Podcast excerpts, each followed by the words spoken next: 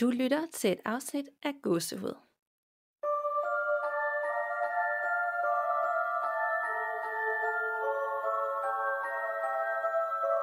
Hej Nana, Hej Danika, og hej Elin. Hej. og velkommen til. Tak. Det er jo lidt et særafsnit i dag, da vi øh, har dig, Elin, med. Ja. Som vi har glædet os helt vildt til at snakke om rigtig længe. Ja, det har vi virkelig. At det skulle vi bare. Fedt. Jeg glæder mig også rigtig meget.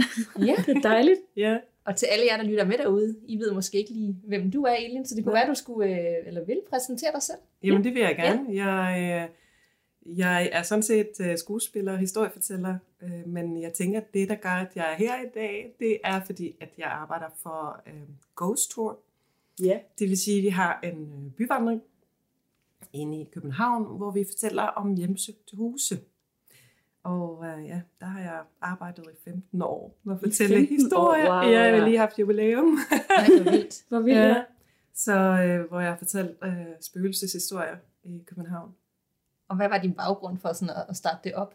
Ja, altså det er ikke mig, der ejer firmaet. Nej. Det, øh, det var en anden, der startede det op. Øh, men øh, jeg, øh, jeg så et opslag på min teaterskole. Så jeg var lige blevet færdig øh, skuespiller.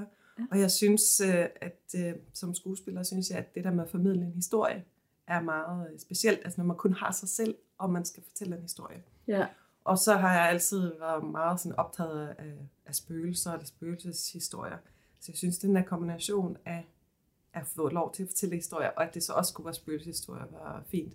Og så er jeg bare blevet ved, fordi jeg synes, det er så spændende, og nu er jeg så med til at udvikle turene og skrive historierne og lave Ja. ja. research og interviews med de mennesker, der har oplevet det her. Så det er blevet sådan et, mere, end jeg, end jeg lige havde forventet, da jeg sådan startede. ja, det må man ja, sige. Ja, virkelig. Ja. Så det har virkelig udviklet sig gennem årene også. Ja, det har det. Virkelig. Er det, ja. sådan, er det en hobby siden af det andet, du laver, eller er det sådan... Ja, så man, jeg, vil ikke, øh, jeg vil ikke kalde det en hobby, men øh, man kan sige, at vi er, der er en, der ejer firmaet, øh, Nynne hedder hun. Og hun har et fuldtidsarbejde ved siden af, så for hende er det jo mere en, kan man måske kalde det en hobby, Ja. men det er jo meget ja. intens hobby, så Ja, ja, ja. hun bruger meget tid på. Øhm, og så er vi tre, øh, ud over hende, der også går de her ture. Okay. Og vi har alle sammen noget andet også, mm. som, vi, øh, som vi lever af. Altså, øh, og så har vi det som sådan et sidegeschæft, kan man sige. Okay. Okay. Det, det, det er ikke så meget en hobby, det er stadig noget arbejde, men det er ikke mm. noget, vi bruger hele vores tid på. Nej, Nej. Nej.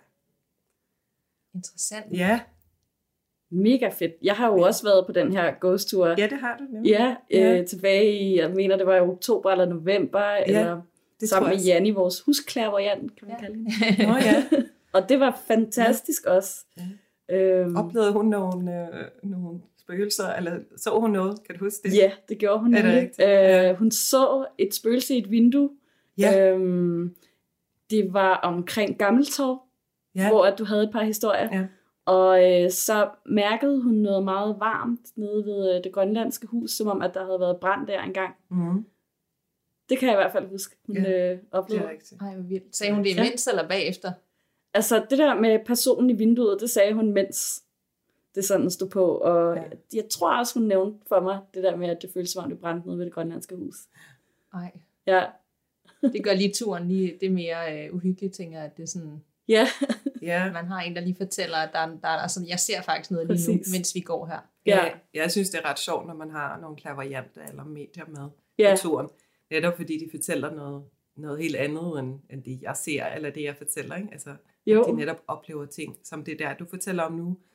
Og øh, jeg havde en gang, øh, må jeg lige sige, en oplevelse her. Ja, men Ja. jeg, det, Endelig. jeg havde en gang øh, i nu, altså før for nogle år tilbage, så startede vi tur nede i Nyhavn.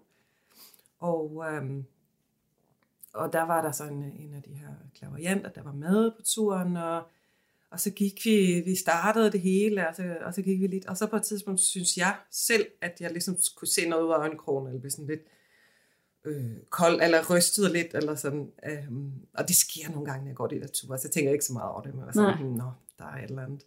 Og så, så gik vi videre, så kom der den her, den her kvinde hen til mig, og så siger hun, ja, øh, vi har selskab. Jamen, det har du nok opdaget allerede, fordi, øh, fordi han står lige bag din ryg hele tiden og lytter med. Nej, ja, så Oh, Ej, Ja, og det gør, giver jo noget ekstra til turen, kan man sige, både for mig og for gæsterne, hvis de så fortæller om det. Præcis, ja. Men bliver du sådan helt, når du får det at vide, eller nu ved jeg ikke, hvor tit det sker, Ja. bliver du sådan helt, uh, det gjorde det lille, men der skræmmende for mig, eller er du meget cool med, nå ja, ja, er Ja. velkomne. Jeg er faktisk ret cool med det. De Ja. ja. er velkomne, og øh, ja, det, det skræmmer mig altså ikke særlig meget, vil jeg sige. Nå, det er godt. Det er mere selve oplevelsen af det, når jeg kan se det, der er skygge, el- altså, så kan jeg godt få sådan kuldegysninger, og, ja. Og synes, at uh, der er et eller andet, og så kan jeg godt sådan, okay, det må være der, det er okay. Men Ja. når der er nogen, der siger sådan noget, så, så tænker jeg, okay, fint nok. Ja, ja. De, de, de skal da bare have lov til Ja, at ja. gå med, så. Ja, ja. Så længe skal- det ikke, de siger, at det er noget farligt, det skal vi ikke straks gøre noget ved. Fordi så ville jeg nok synes, det var uhyggeligt. Ja. Men når de bare siger, at det er en, der går med og lytter, så, Så er det egentlig meget hyggeligt måske. så er det Ja, egentlig det er meget det hyggeligt. Ja, virkelig. tænker jeg. Det skal de vel have lov til. Men der er egentlig også forskel måske på at få at vide af en anden, at der står en, og så selv se det, som du siger, ikke? Ja. Jo. Og Ja, skulle det er se det det. med egne øjne, og ikke helt være sikker på, hvad det er, man ser, Nej, eller hvad det er. Man bare har en fornemmelse, at der er noget. Ja. Ja. Men- de, ja. Men hvordan startede din interesse for det overnaturlige så? ja, hvordan startede den? Jamen det, det tror jeg bare... Altså egentlig, så, øhm, så var det sådan, at min, øhm, min øh, morfar, han, øh, altså jeg kommer fra Sverige, og øh, min morfar, han, hans mor i hvert fald, kom fra et sted i Sverige, der hedder Värmeland. Mhm. Og øh, min morfar, han sagde til mig, da jeg var lille, så sagde han, at alle, der kommer fra Värmland, der har blod fra Värmland, øh, kan se spøgelser. Okay. Så sagde han, det kan jeg gøre, og det kommer du også til. Og det, øh, det synes jeg bare var, det var meget spændende, øh, at han fortalte det, og det har også været spændende at høre, hvad han selv har oplevet. Øhm, og så har jeg bare tænkt, "Nå, men så er det jo nok sådan. Og så yeah. tror jeg bare, at derfra har den der interesse startet, at jeg så også har jamen, gået lidt mere op i spøgelser, end almindelige Mm. mm. mennesker måske gør. Ja. Ikke? Ja. Er der forskel på Sverige og Danmark? Fordi i Danmark er der sådan lidt mere lukket. Øh, I hvert fald blandt mange, og når man vokser op, så er det måske ikke det, man snakker mest om. Det kunne godt være, at der er også en mere generel forståelse deroppe, at, at det er noget. Det, det tror jeg er meget forskelligt, Ja. hvor man er. Altså jeg vil sige, resten af min familie er ikke øh, overhovedet Okay. sådan åbne Nå, for, okay. for det med spøgelser. Der er slet ikke blevet snakket om det. Det er bare sådan, nej, der er ikke spøgelser, det findes ikke. Og det er sådan en meget akademisk familie, jeg kommer fra. Ellers Ja. det har Ja. kun været min morfar, der var sådan, ja, det kan man godt, og det kan du godt, og sådan er det. Det findes. Ja. Jeg tror, i, jeg tror især i det, altså det område, måske også mere op i Nordsverige og mere ude på landet. at Ja. Der er mere åben for det, i hvert fald, end det er inde i store byerne. Og sådan noget. Mm. Det tror jeg umiddelbart også, der er Ja. her. Her, ikke? Jo. Jo. Det, det er- tænker jeg også. Ja, Ja. det er nok rigtigt nok. Men hvordan, kan du huske nogle historier, han har fortalt om spøgelser, han har set eller noget? Jamen, han, han fortalte øh, tit om, at han havde varsler. Altså det okay. der med, at han, at han kunne vide, at der, at der ville komme nogen, øh, før der kom nogen. Ikke? Altså han hørte simpelthen, at der kom nogen og bankede på døren, eller nogen, der gik ind Mm. i huset. Og når han sådan gik hen for at se, hvem det var, så var der ikke nogen. Og så straks efter kom der nogen. Ikke? Så han, ligesom, han kunne se på forhånd, at, at der er nogen på vej. Ja. Det er jo ikke helt det samme, men jeg ved ikke, om I har snakket om varsler Jo. nogen Jo, nogensinde. det har vi lidt, ja. Ja, men Det er jo i samme boldgade. Ja, det er Ja, i samme, ja. og det, det, altså, det havde han ret meget af. Og så øhm, så han også, øh, øhm, da jeg var, jeg var ikke så gammel, da min storebror døde i et trafikuheld. Og der havde han, øh, der havde han set min bror øh, stå ved sengen, for enden af hans seng. Mm. Øh, sådan lige, der han døde, eller lige efter han Ja. ja. døde, ikke? som om mm. han kom for at sige farvel på en eller anden måde. Det der han se helt tydeligt.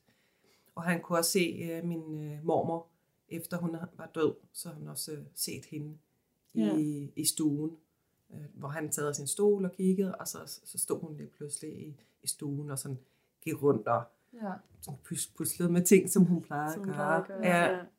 så det var ofte sådan nogle ting, hvor der var nogen, han, øh, han kendte, der var døde, som han så øh, Mm. kunne se igen. Ikke? Ja. Jo.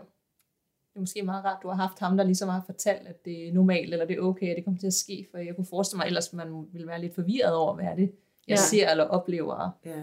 og ikke have nogen at tale med det om. Ja, lige præcis. Det har været, Ja. ja. jeg har, måske er det i hvert fald derfor, jeg, jeg, jeg har aldrig været særlig bange for det i hvert fald. Fordi han var jo ikke bange for det. Nej. Men jeg har heller ikke oplevet, vil jeg så sige, den slags. Jeg har ikke set øh, sådan nogle øh, tydelige spøgelser og Altså, skikkelser. Jeg har haft nogle andre lidt uforklarlige oplevelser, men ikke på samme måde, som, som det min morfar fortalte om. Nej. Nej. Så havde du sådan selv set, eller troet på ånder, inden du, du startede som en del af Ghost Tour.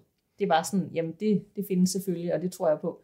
Ja, så jeg, jeg har i hvert fald tænkt, at der er mere mellem himmel og jord, Ja. øh, end man sådan lige kan, kan se. Eller, øhm, men jeg havde ikke selv haft særlig mange oplevelser, Nej. inden jeg startede Ghost, så det, det er ligesom kommet lidt mere efter.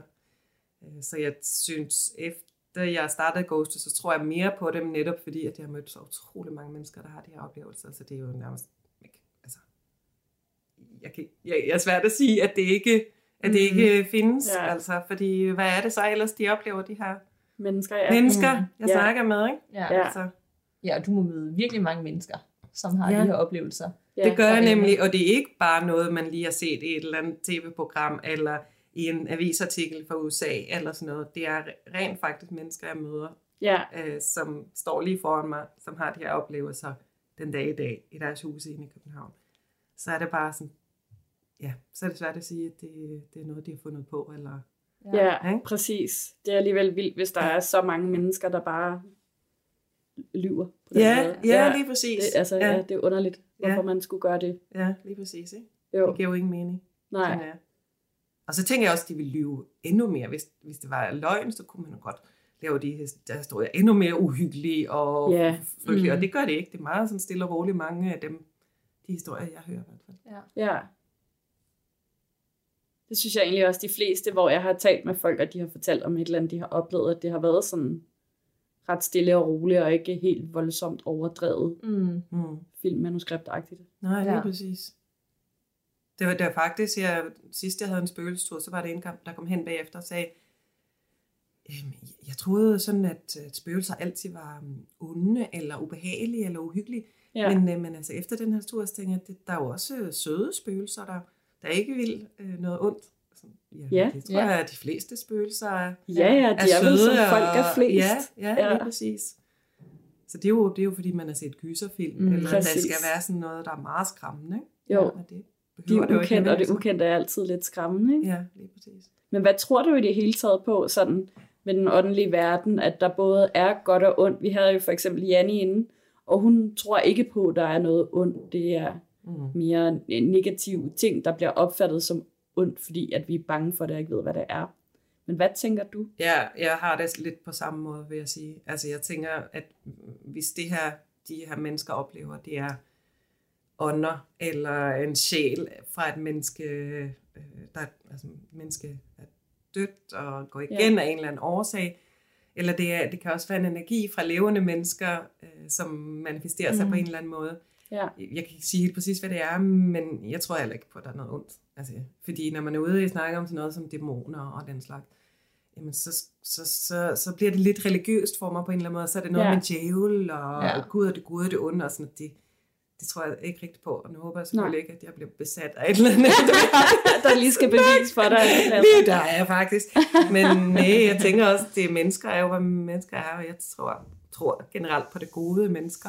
Ja, Og jeg tænker også, at det, de energier, eller de andre, der er også er gode, men måske er de vrede, eller måske er der noget ja, negativ energi omkring Mm. dem, men det kan vi jo også have som levende mennesker. Det er rigtigt. I den grad. Ja, så jeg tror ikke nødvendigvis, at det er noget ondt, men det kan jo godt være utrolig belastende alligevel at være hjemsøgt. Ja, helt Ja, sikkert. ja. Det tænker jeg da også. Altså, vi har da også snakket lidt om nogle historier, hvor nogen har advaret mod, at, at hvis nu, at man bliver hjemsøgt af en ånd, der er død på tragisk vis, for eksempel, Mm. at øh, så kan det godt være rigtig ubehageligt, fordi at så er de jo gerne vrede, eller ulykkelige, eller et eller andet, og det er jo, det er jo forfærdeligt at mærke på sin krop. Ja, lige præcis. Ja. Ofte er der sådan en, sådan en meget negativ energi, eller en meget trist energi, Ja, øh, altså tilknyttet de der historier, i hvert fald dem, jeg har hørt og fortalt om, at, øh, at dem, der er de steder, de, altså de levende mennesker, bliver kede af det, måske endda bliver deprimeret, Ja. eller, eller mm, sådan meget tungsindt og sådan noget, og at det egentlig Ja. måske kommer fra, at jamen, der er en ånd, der har begået selvmord, eller der har Mhm. været deprimeret selv, eller der er blevet slået ihjel, eller noget andet, der har været forfærdeligt, mistet sit Ja. ja. barn, eller hvad det Ja. nu måtte være. Og det er så den Ja. energi, man måske ender med at føle. Ja, Ja. ja. man, man Ja. ja. påtager sig Ja. ja. den energi på en eller anden måde, ikke? og så, Ja. ja. så kan man mærke det selv, altså så bliver man selv ked af det, Ja. selvom man ikke forstår hvorfor. ikke? Jo. Så, det er hvert sådan, jeg har fået det fortalt af de medier klaverante, jeg har snakket med. Men det er også sådan, det, i de historier, øh, jeg hører, at, at, det, at det på en eller anden måde er det, det de oplever. Ikke? Jo. Ja. Det kan måske også forklare mange, der har den der idé om, der findes dæmoner eller Ja. ond energi, Mm. ikke? Jo. At det netop er, fordi de mærker til noget trist, eller Mm. noget, der ikke giver mening, der er sket, og så er det bare det, de føler, og så forveksler. Så det er simpelthen frygten, der spiller ind. Det er også det, de Ja. gør for mig, når jeg tror på noget ondt, ikke? Jo. En blanding af at have set for mange film, og så være bange for noget, Ja. ja. som jeg egentlig ikke rigtig ved, hvad er. Og så manifesterer det så på en eller anden måde, som at så må der jo være noget ondt derude, Præcis. siden jeg bliver så bange, Ja, det uden der er det.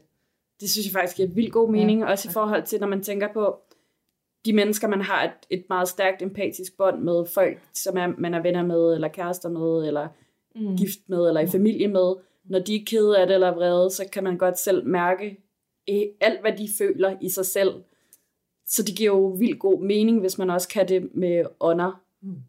Men at det så netop bliver skræmmende og uhyggeligt, fordi man ikke ved, at det er derfor, man Ja. mærker det. Ja, ja. Ja. Ja, og, og at nogle mennesker i hvert fald er meget gode til at øh, åbne op for de der energier, altså både mærke andres energier, men også sådan Ja. at, at give af sine egne energier, og derfor tror jeg i hvert fald, at det ikke altid nødvendigvis er et spøgelse, altså, eller en ånd, der er til stede, hvis Ja. man føler de der energier, eller kan mærke det. Det kan jo godt være, at der er nogen, der har boet et sted, og bare haft det virkelig, virkelig dårligt, så de mm. ligesom har Ja, sendt de der, øh, de der energier ud, og så bliver det måske bare hængende. ja. Uden at Ja. der er nogen, der Ja. døde der, eller Uden at det er nogen, der døde der, eller at der er nogen, der går igen der nødvendigvis, men at der bare har været nogen, der var virkelig ked af det. ja, her. Mm. Og så kan man, kan man stadig godt mærke det. Ja. Fordi jeg, som du siger, jeg, jeg vil jo godt kunne mærke, hvis du var virkelig ked af det. præcis. Uden at se, at du græder og sådan noget. Ja, ja, man kan godt nemlig. fornemme det på mennesker. Det er virkelig spændende. Ja, det er virkelig. Det tror jeg, du har fuldstændig ret i. Ja, ja. ja. Hvad, altså, lige for at snakke lidt mere om de her ture. Ja, I ja, har. lad os gøre det. Hvad er det for nogle øh, historier, I fortæller på turen? Jeg har ikke været med, desværre. Altså, hvor, hvor får I den fra? Hvor indhenter I alt det her historie og materiale? Det gør vi, øh, det kan være sådan, at vi for eksempel læser artikler, eller har set et fjernsynsprogram, eller sådan, ligesom I øh, måske også gør, eller Ja, præcis. Øhm, og øh, hvis vi finder sådan en historie eller læser om en, så øh, kontakter vi Ja, det sted øh, for at høre, om det er stadig noget, de oplever, og om vi kan få lov til at snakke med dem om det. Og hvis de siger ja til det, så, så laver vi en sådan interview med dem. Og, øhm, og, hvis, og så får vi sådan en historie, hvis vi synes, den historie er spændende nok til at få lov til at være med på sådan en spøgelsestur, så laver vi noget historisk research til øh, Nynne, som ejer Ghost Tour. Mhm. Hun er historiker. Så, øh, og derfor går vi rigtig meget op i, at vores historiske kilder er Ja. i orden. ja, Så vi bruger også meget tid på at sidde nede i arkiverne og sådan noget, for at finde ud af, hvad er det egentlig for en bygning, det her, hvad er det egentlig, der er sket her. Og hvis der så, det bedste er jo, hvis der så er et link mellem det, de oplever, og det, der er sket i den bygning, mm. så man ligesom får hele forklaringen med. Ja, det er ikke alle sikkert. vores historier, der er sådan, men, øh, men mange af dem er. ja, Ja. Øh, men, men altså, udover det, så har vi flere historier på turen, som er fra gæster, der har været med på turen, hvor vi så ligesom har fået en historie med, som vi har, som vi ligesom har integreret i turen. ja, Øh, og vi har også, øh, vi får jo også tit øh, historier, det ved jeg også, I nogle gange har fortalt om, at folk kommer hen og sådan, hey, øh, jeg har oplevet det her, eller på, på mm. mit job har vi det her spøgelse, eller altså, at Præcis. det, at det tiltrækker, og det gør det jo også for os. Altså, øh, der, er jo, der er jo masser af mennesker, der henvender sig til mig, ja, både venner og bekendte og alle mulige, der siger, ja, men ved du, at jeg oplever det her, eller min veninde, hun har, at øh, hun oplever sådan. Og så er det, så siger vi, hvis jeg synes, det er spændende nok, så siger jeg, tror du, jeg kan få lov til at snakke Ja. om det, eller må vi ringe til din veninde og høre? ja, Og så igen, samme proces, ikke? præcis. Så det er altså, og nu er vi 15 år, eller, jeg har været der 15 år, det er så lidt ældre, tror jeg. Er det et lidt over 15 år gammelt firma, ikke? Mm. Og øh, så der kommer flere og flere og flere historier til. Yeah. Hele tiden, yeah, ikke? I løbet af det år. Altså, I starten var det mere noget, hende der startede det, har fundet i artikler og i bøger og sådan noget. Ja, Og så er det sådan udviklet sig fuldstændig. sindssyg siden. Det er der virkelig fantastisk Ja. med alle de der ekstra historier, der Ja, kommer det er på. så. Ja, Det må næsten være sådan, I har så mange, og så kan I bare sådan håndplukke Ja. de bedste, ikke? Fordi Ja. man bare vælter i uh, spøgelseshistorier fra København. ja, ja, det gør vi nemlig. Ja, det er. Fuldstændig. Øhm, Det, der så også er en udfordring, er selvfølgelig, at det skal passe ind på en rute, som ikke Ja. må være for lang, og man skal stå nogle steder, hvor det ikke larmer for meget, så der er nogle andre ting, vi også skal forholde os Helt til, sikkert. En selvfølgelig. masse logistik. Ja, det er virkelig meget. Det er ikke som at sidde hjemme og i en stue og fortælle om det. Men, øh, Præcis, Ej, vi har jo ja. hele verden foran os, men Ja, vi, kan jo, ja, vi kan jo godt lide de danske spøgelseshistorier. Vi har haft lidt svært Ja. ved at og sådan ligesom navigere i alt det her materiale, fordi så meget er der heller ikke på nettet Nej. om det, Nej. fordi Nej. folk holder måske igen, men ellers er det bare sådan meget overfladisk berørt. Mhm. Det Ja. her er sket her, og der er rygter om, der går en hvid dame. Og så er det Mm. det, ikke? Og så videre til næste sted. Ja. Så det, det har været begrænset, hvor meget vi har kunne dykke ned i nogle ting. Ja. Ja. Men et af de steder, som jeg har fundet mest på, og måske mest kendt, og jeg ved ikke, om I har haft det med, inden det blev reddet ned, eller lavet om, Diskotek Absalon. ja. Har I haft den på jeres tur? ja, inden? vi havde den på vores tur, før det blev revet ned. Ja, ja. så kunne vi ligesom ikke rigtig Nej. have det mere. Nej. Det, det havde vi, og vi var derinde. Vi kom ind hver gang. Uh, de lukkede os ind, uh, de der bartender, og så spillede de uh, Ghostbusters for os.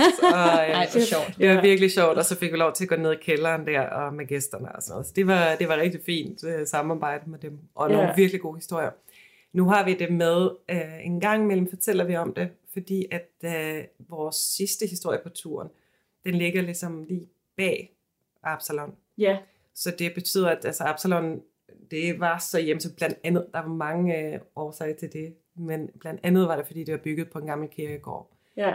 Og den gamle kirkegård, den, den er ret stor faktisk, mm. så der er rigtig mange bygninger i København, der er bygget oven på den her kirkegård, og blandt andet Brewpub, som er så det sidste stop, vi har. Ja. Så nogle gange, når vi fortæller den historie, det kommer lidt an på, hvor trætte gæsterne er, hvor meget energi vi har, så fortæller vi også noget om, om det gamle Absalon, eller Exalon skal man så kalde det. Ja, fordi Exalon, de fleste af det vores jeg. gæster, de kender det som Exalon. Ja. Jeg tror, det hedder Absalon ligesom de sidste 10 år. Det gjorde Ja, det, det også gjorde det, ikke? ja. Ja, det hed Ja. Excelon. Øh, Før det hed Ja, ja, ja, Exalon, det- ikke? Er de helt tilbage fra 60'erne eller sådan noget, Ja, ikke? det er- 70'erne, at det, Jo, nemlig. at det hed det. Så Ja. ved jeg ikke, hvad der har været før, det kan jeg ikke lige huske, men ja, Nej. der har været nok alt muligt. Ja, der har sikkert uh, været alt muligt før, men det har i hvert fald været noget øh, før det også, fordi der har jo været noget med en, en bombe i løbet af 2. verdenskrig, men Ja. ja. der er blevet sprængt derinde. Og sådan. Der er virkelig Ja. ja. mange voldsomme ting, der er sket, nok også derfor, der er så mange øh, Der er så meget energi i det der. Ja. energi. Ja. Så er næsten synd, den bare er reddet ned nu. ja.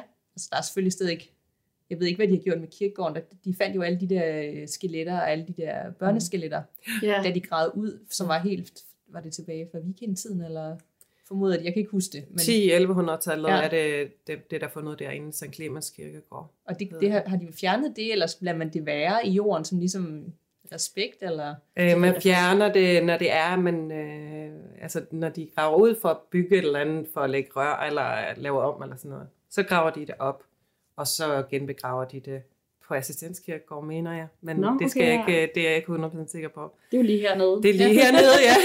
det, det er det nemlig.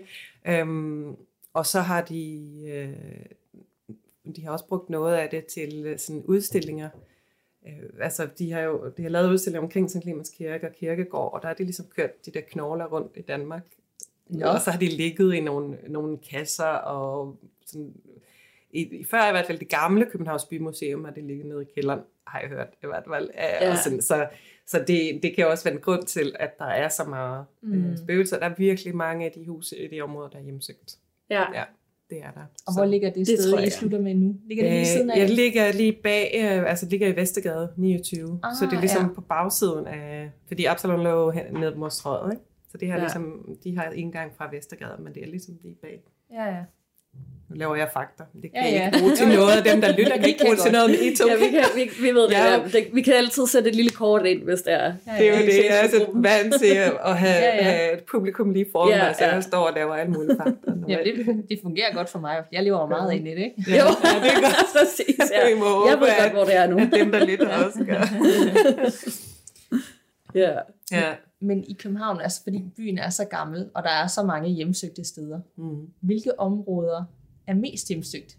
Nu nævner du selv der omkring, hvor Mm. Absalon lå, og over på den anden side ved Vestergade. Ja. Er der sådan nogle områder, der bare er kendt for jer, der ved en masse om det? Her, der har bare sket så mange ting, og der er så meget aktivitet, og det oplever gæster også, og folk, der er med.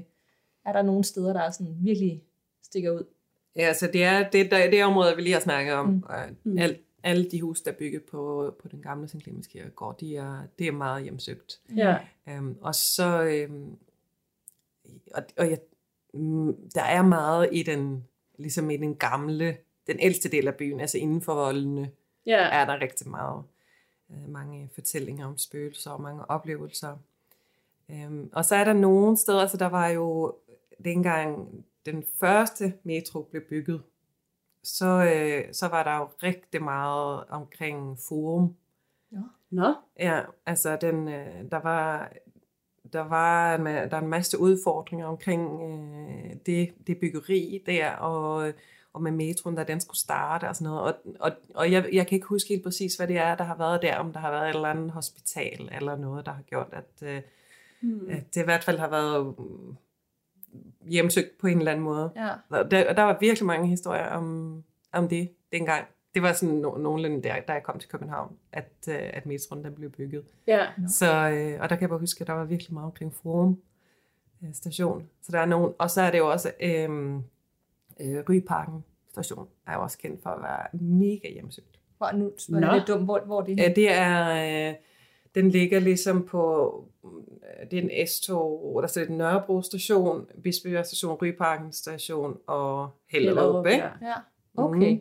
Så Nå. selve stationen er hjemme. Selve stationen er hjemsøgt. nå. Der er ma- rigtig mange beretninger. Det kan I måske lige Det dykke ned i en gang og Ja. fortælle om Ryparken, for den, Ja. er, den er kendt. Og jeg ved ikke hvorfor, men Nej. den er bare, der er masser af fortællinger fra Ryparken. Jeg synes, det er vildt uhyggeligt at, at stå af. Altså, jeg, jeg bor tæt på Bispebjerg stationen, og Ja. ja. nogle gange så, jamen, så står jeg af på Ryparken, fordi jeg går tur med hunden eller et eller andet Ja, derovre. ja. Og hvis det er om aftenen, så det synes jeg er hyggeligt. Og det kan jeg ikke lide. Ikke fordi jeg har oplevet noget der, men bare fordi jeg har hørt, at det skal være så hjemsøgt. Og det er jo ret uhyggelige ting, de oplever. Ja, ja. Så det synes jeg, I skal dykke ned Ja, i. ja, det skal vi da helt sikkert. Ja, hvor sådan jeg også bor så tæt på det. Ja, et metro-tog-afsnit. Ja. Ja, Ja, Hovedbanegård eller et eller andet. ja, Sådan Det- ja. det skal vi i hvert Ja. fald helt sikkert.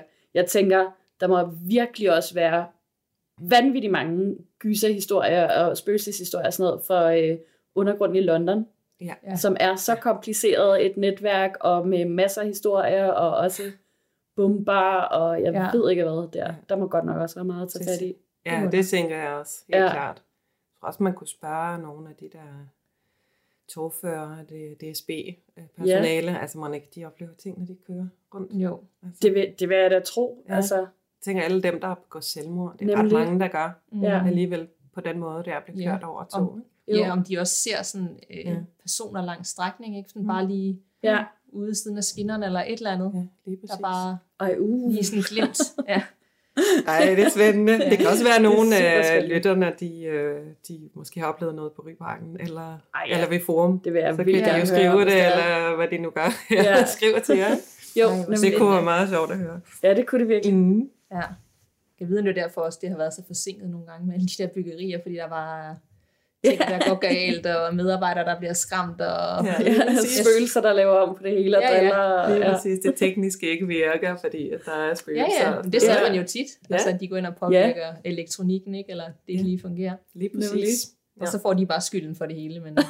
ja, det er godt. for- Det er Hvis det var lidt mere anerkendt ja, Ja, ja. i Danmark, så Ja, to års forsinkelse. DSB vil aldrig nogensinde køre til tiden igen. Øh, er der nogen sådan særlige historie, I virkelig elsker, ud over den fra øh, Exelon på turen? Ja, vi har en, øh, altså vi har flere historier, som vi er meget glade for, men øh, jeg tænker, at øh, en af dem er, er, meget, øh, er vi meget glade for, fra Studiestræde. Kan du måske huske fra Krabsegården? Øh, Krabsegården, var Det- det... Øh... Det var Katrine, vi kalder dem bare Katrine-historien. Nej, det er godt, du ikke kan huske den, fordi Jeg, så jeg, får jeg, jeg det. jeg ved ikke, er, er det det er. hende, der stjal noget brød om Ja, natten? Nej, det er det ikke, men det, Nå, okay. det, det, er, det er nummer to. Vil du hellere, jeg fortæller den? Ja. Du vil have, at jeg fortæller den om... Nej, nej, nej, du fortæl vil have endelig om første. Katrine. Jeg fortæller om Katrine så. Vil I høre historien? Ja, Ja. ja. Jeg kan jo ikke afsløre for mange historier fra turen, for Nej, må jo gerne gå ja. med, men I kan Ja. lige få den her. Øhm, det er Krabsegården, som ligger inde i Studiestræde. Og øh, da det, blev, det blev bygget i 1803, den, øh, det hus, og det, her, den har sådan et forhus og et baghus. Og øh, det var en, øh, en vildhandlerske, som hed Marte Christine Opel, som lå bygge gården, fordi at hun gerne ville have sådan en butik i forhuset, altså hvor en forretning, hvor hun kunne sælge kød og mælk og smør. Og så baghuset, det var meget praktisk, fordi det var bygget øh, med en meget dyb kælder. Det var tre etager dyb kælder. Det er virkelig en dyb kælder, ja. Det er, og det har de stadig den dag i dag. Altså tre etager. Hvis man kigger på dem, når jeg står med mine gæster, så siger jeg altid, kig lige tre etager op, Ja, og så prøv at forestille jer tre etager ned. Ikke? For det er svært at forestille sig, hvor dybt ned ja øh, gør det er. Og, øh, men det gjorde jo i hvert fald, at øh, altså den der kælder, den, det bliver ikke mere end 10-12 grader. Nej. Selv sådan en varm sommerdag. Så hun kunne faktisk bruge det som køleskab, for det var jo Ja. før, der var Ja, ja. ja. Ja. ikke det køleskab. Og der var en skagt, der gik de her tre etager ned. Og så var der en stige, og så fik tjenestepigerne lov til at kravle ned af stigen, de her tre etager, og så kunne de hejse varer op. De havde sådan en hejse en, en ordning. Ja. Øhm, så varerne de kom op, men altså tjenestepigen skulle jo så også komme Ja. op, så de fik lov til at kravle op igen af stigen. altså øh, tre etager, ikke? Ja. Der var ikke så meget sikkerhed sådan noget dengang, vel? Øhm, og i dag har de jo stadig den der kælder, men øh, de har sådan en lille trappe, de kan gå ned af, så det er slet ikke så farligt mere, som det Nej. var i gamle dage. Men øhm, så sker der det for nogle år siden, at øh, der er to øh, unge mænd fra Norge, der kommer til øh, Krabsegården. De hedder Mats og Karsten, og de, øh, de flytter ind i baghuset i sådan en meget lille lejlighed lige under loftet. Og det gør de, fordi at de skal starte en restaurant i forhuset. De er nemlig begge to, øh, eller Mats er kok, Karsten på det tidspunkt ved at uddanne sig til kok. Og øh, de, arbejder, det arbejder, de jo går i gang med at arbejde med det der, at starte en restaurant. Og de har det fint, der er ikke noget af den her lejlighed, og øh, de beslutter sig så for at øh, holde en fest, sådan en housewarming. Øh. Og, øh, og der dukker nogle mennesker op, deres venner, og de her i København, og der kommer sådan en pige, og hun har en gave med, som man jo tit har, når der er nogen, der holder house- housewarming, Ja. og det er en kaktus. Og øh, de bliver rigtig glade for den her kaktus. De synes, øh, ja, det er den eneste plante, de har i lejligheden, og, og de synes, den, den skal have et navn. Det er lidt sjovt med de her to gutter der, fordi de er meget glade for at navngive ting. De er bare ikke særlig opfindsomme. Så de synes, det er virkelig svært at finde et godt navn. Og så, så de sidste bliver de sådan enige om, at Nå, men, øh, så må den hedde noget, der starter med K-A, ligesom ja. kaktus. Mm. Og det første navn, der kommer til dem, det er Katrine. Så, øh, så øh, må jo kaktus, den hedder Katrine. Nu, så begynder de så at opleve nogle ting i lejligheden. Øhm, Og det er så noget med, at de lige pludselig ser sådan en skygge ud af øjenkrogen, når de vender sig om, er der ikke noget. De øh, kan høre fodtrin, der går op ad trappen og går ind i lejligheden. Men når de sådan kommer ud i gangen for at se, hvad det er, så er der ikke noget. Mm. Vandhanerne kan finde på at bare begynde at løbe af sig selv. Og øhm, lyset driller. Så nogle gange, når de sidder sådan om aftenen, har slukket lys og ser fjernsyn, så er der sådan nogen, der tænder lyset. Så, og det er sådan virkelig, at så kan Mads samtaleren gået hen og slukke lyset igen, og så sætter han sig ned i sofaen, så tænder lyset. Og han kan jo se på den der knap, at den ligesom, Ja, den går op. den går op. Ikke? Ej, ja. Nej. Og, øh, og, og det er ret uhyggeligt, siger de. Altså, det, er Ja. sådan en, det, er ikke, det er ikke særlig rart at være i det der. Og, øh, Nej. og de, de snakker sådan, at vi bliver næsten nødt til at flytte. Altså, vi kan jo ikke være i det her. Det er, det er alt for uhyggeligt at være her. Og så tænker de, at vi må jo spørge de andre beboere, eller dem, der færdes i baghuset, om der er nogen andre, der oplever det her. Ikke? Fordi de tænker, hvis vi nu bare bilder os ind, eller, Mm. mm. eller kører hinanden op, eller sådan noget. Ja. Så det gør de. Og det viser sig så, at øh, ja, der er flere end dem, der har de her oplevelser, men det er kun mænd. Altså kvinder kan slet ikke mærke noget som helst. Men alle de mænd, der færdes i baghuset, oplever det her. Det er ret vildt. Ja, det er ret vildt, fordi ofte, vil jeg sige, i hvert fald i forhold til min erfaring med de her historier, så er det kvinder, der oplever det her. Ja. Men i den her historie er det altså kun mænd. Og, og så tænker Mats og Carsten, hvis det nu kun er mænd, der oplever det, så må det være en kvinde, der går igen. Ja. Fordi kun en kvinde kan lave så meget ballade i en mands liv, siger de. det er deres forklaring. Og så tænker de, nå okay, men så hvis vi nu har sådan en, et, et spøgelse måske i lejligheden, så, så skal hun jo have et navn, ikke? fordi det er det der med, at de er glade for at navngive ting. Ja. De er bare ikke særlig opfindsomme, så når de ikke kan finde på et godt navn til det spøgelse, så får hun lov til at hedde Katrine. Ligesom Kaktus. tusind, ikke? Og så, øh, og så begynder de at snakke med hende, så hver gang de, de får, altså ser den der skygge, eller der er noget drilleri med lys, eller sådan noget, så siger de, hej Katrine, kom du bare indenfor. Og, Nå. og, så, og så går de faktisk hen og bliver rigtig glade for, for det der husspøgelse, Katrine, som de har. Vildt nok. Det er dejligt. Ja, det er nemlig Ja. dejligt. Og så sker der det som sådan en lille øh, sjov afslutning på den øh, historie, at øh, der er sådan en, øh, en fest i baghuset. Der er der nemlig et kunstgalleri i stueetagen, og de Ja. holder jubilæumsfest. Øh, Mats og Carsten er inviteret, og der er en masse mennesker, der er inviteret, der er boet og færdes i Krabsegården.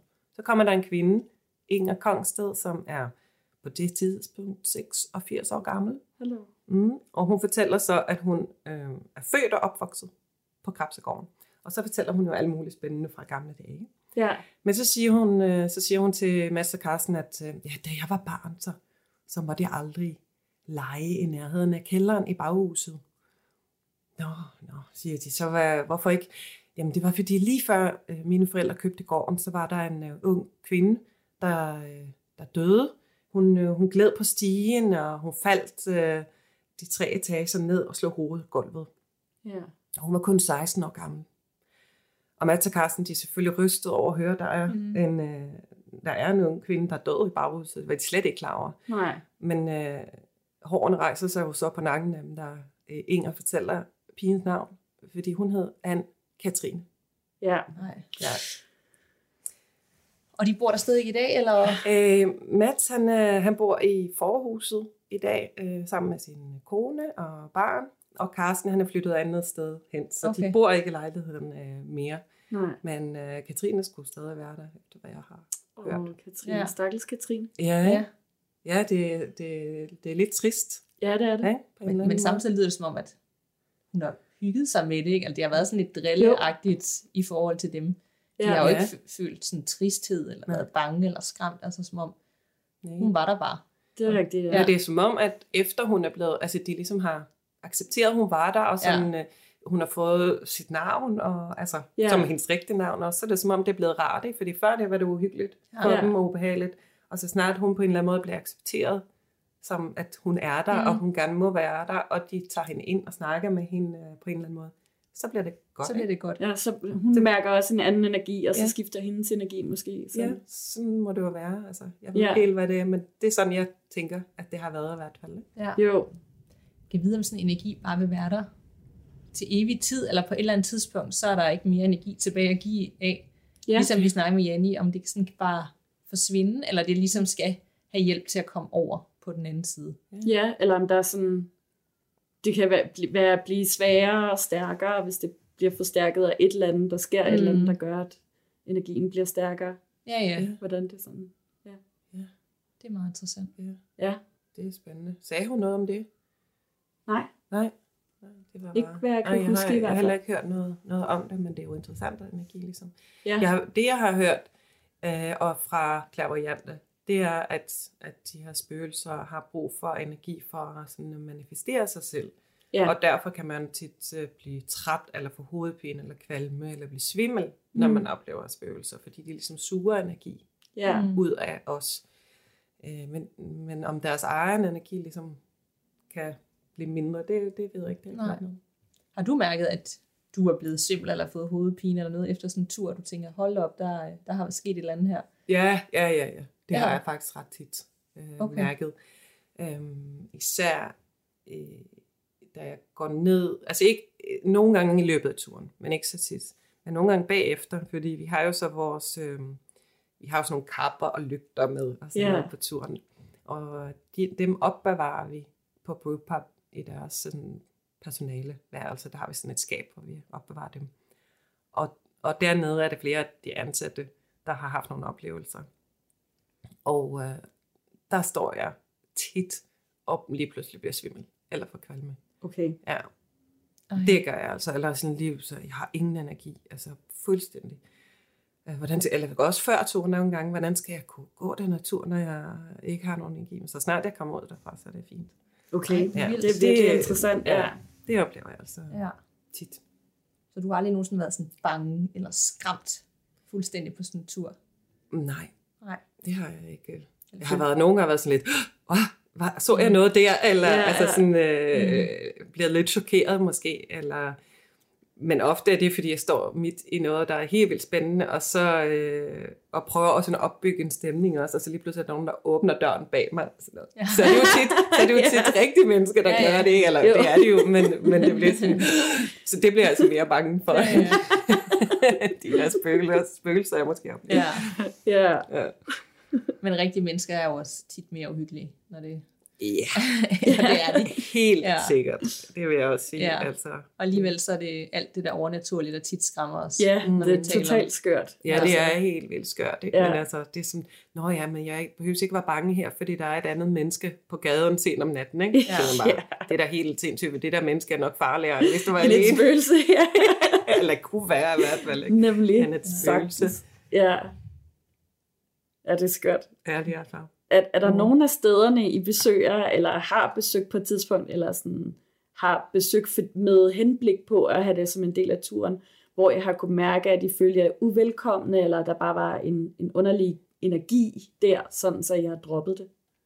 Øhm, nej, det har vi ikke øh, haft den slags oplevelser. Nej. Øh, men vi har jo nogle af, af vores, øh, altså de historier, vi fortæller om, øh, så er der nogle af dem, der ligesom har overvejet meget, om de skulle bruge de lokaler eller flytte ind det sted, fordi de har kunnet mærke, at de måske ikke var velkommen Okay, der. ja. Men altså, jeg har aldrig, vi har Mm. aldrig selv haft den oplevelse, at om der er slet ikke nogen, der vil have, vi skal, altså, eller der er nogen, der ikke vil have, at vi skal fortælle den her historie. Det har, Okay. vi, det har vi ikke oplevet. Nej. Vi føler os... Ja, det, skulle, det ved jeg ikke, om det er nede på Brewpub, så eftersom jeg blev ved med at blive svimmel. var det, jeg har ikke tolket det på den måde. Nej, nej. Egentlig. Nej, det, nej, det har vi slet Så skulle man da også mene, at I havde følt det sådan, dengang I besøgte Absalon. Ja, lige præcis, og Ja. det gjorde vi jo slet ikke. Nej. Altså. På Absalon lavede vi specialarrangementer også med et medie, der hedder Marion Damper Jeans, som Ja. jo har været med i nogle fjernsynsprogrammer og sådan noget også. Ja. Øh, Sammen med hende var vi inde på Absalon nogle gange med gæster i sådan nogle særarrangementer, hvor hun fortalte, hvad hun oplevede og sådan noget. Og det var jo vildt spændende, og der følte jeg også helt klart, at det var svimmel, og det var meget tungt. Man kunne næsten ikke gå op ad trapperne og sådan noget. Jeg mm. anede, hvor jeg var, og jeg ville aldrig kunne finde ud igen. Og sådan, der, der var virkelig meget af den slags, men jeg følte ikke, at vi ikke var velkommen, eller at vi Nej. ikke måtte være der, eller det var forkert, at vi lavede de der arrangementer. Det, det oplevede jeg ikke. Ja. Til gengæld, det lyder som verdens fedeste tur. Ja, det gør Ja, det. Ja. og sådan noget, det Lige det har været drømmen. Ja, Ja, det, var, det var så spændende, og det er jo så ærgerligt, det hus ikke er der. Ja. Ja. ja, det er det virkelig. Ja. Er der bygget noget nyt endnu, eller står det bare tomt? Jeg tror bare, det står tomt. Der er ingen, der tør bygge noget på den plads. Nej, jeg det vil er i hvert fald ikke ture. Altså, jeg, jeg øhm, kender nogen, der havde øh, kontorlokaler lige omme bagved, der havde udsigt til samme gård, som, øh, som Absalon havde Mm. udsigt til. Ja. Og jeg har været der nogle gange, og jeg, jeg har aldrig oplevet noget der. Og jeg tænker lige, at jeg skal høre dem, om de har oplevet noget, fordi at man kunne godt, altså det var lidt skummelt det sted. Mm. Det er jo lige ved siden af Brewpub, så tænker jeg, må det jo næsten være, ikke? Altså, ja. Ja, det må det være. Det I. Vestergade må det næsten være, hvis det var lige Altså, bag. man, man kommer også ind fra strået, men der har været bagudgang ud ja, til okay. Vestergade. Ja. Okay, ja, så er det virkelig tæt op Ja. ja. Det blev jo, altså det blev fjernet dengang, at de skulle, um, jeg tror det var i 2006 eller 2007, hvor de skulle lave sådan et luksus wellness område der i starten af strøget. Mm. Og, øh, og så kom, så der var et eller andet firma, der ejede det der, og så pillede de hele bygningen ned, og der skulle være et luksushotel. Så derfor de fjernede det for at bygge et hotel. Ja. Og de Ja. gravede ud i gården for, for at lave sådan en swimmingpool og sådan noget, hvor de så gravede direkte ned i, i den her gamle kirkegård og fandt alle de her knogler. Og så kom Ja. ja. jo finanskrisen, Nå, okay. og så gik det Ja. ja. firma konkurs, og så Ja. ja. skete der ikke mere. Um, så, så ved jeg altså ikke, hvad der er Nej. sket siden, men jeg tror, det er derfor, der ikke er blevet bygget noget, fordi det simpelthen ikke var nogen penge. Mm. det giver rigtig god mening. Ja. Så det er vildt, at der er en eller anden, der ejer det, men det står bare tomt nu. Ja. Eller det vil jeg ikke bruge Ja, og det kan godt være, der er nogle planer omkring dem, men jeg Ja. har altså ikke øh, hørt Ja. noget. Nej, jeg har Ja, ikke det er hørt ret noget om vildt. det. Ja, det er det virkelig. Mm. Hvis man nu vil prøve en af jeres ghost tours, og det, det vil jeg Mm. godt, Ja. hvad kan man så, altså hvad er der af forskellige tours, hvad kan man forvente, og hvordan, er der nogen, sådan, der handler om spøgelser, så er der nogen, der handler om lidt noget andet, og Ja, Ja. Altså hvis det er spøgelser, man gerne vil høre om, så skal man gå med på vores spøgelsestur. Den hedder Mm. bare spøgelsesturen. Mm. Det var den, jeg var med Ja, på. og det var den. jeg Meget, meget varmt anbefale. Og ja. det er godt, tak. øh, og det er så, man kan altid gå ind på vores hjemmeside, ghostrow.dk, og læse om den, og der kan man også booke ture, øh, fordi det, vi har åbnet ture øh, hver anden fredag, og øh, vi starter op 20. marts. Hmm. Øh, og de er allerede de første ture ved at være udsolgt, så man, Okay. der må man øh, må gerne kaste sig over det for at booke. Ja. Um, og det er også fordi, vi tager ikke så mange med på turen, fordi vi vil gerne øh, have, at det skal være sådan en virkelig god og intim oplevelse for Ja. alle. Så vi har sådan maks 25 på en tur. Um, de andre to, vi har to andre byvandringer også, Mm. um, men de, øh, det handler ikke om spøgelser. Nej. Uh, vi synes nemlig, at uh, der uh, også er noget, der er rigtig mange spændende historier fra København, som er sådan nogle historier, der ikke bliver snakket om i det offentlige rum, eller skyggesiden af København. Ja. Så vi har valgt at lave en hel tur, der handler om Københavns natmænd, Mm. Som jo var dem, der skulle tømme latriner, assistere bødlen ved henrettelser og flå og fjerne selvdøde dyr inde i byen. Og de her natmænd, de levede sådan et parallelt samfund, fordi de var faktisk ikke en del af det rigtige samfund. Man mente, at de var mere dyr end mennesker. Okay. Og det ja. er sådan en del af Danmarks historie, som man ikke lærer om i skolen. Ja. Men som er Ja. ret uhyggelig og øh, fascinerende også.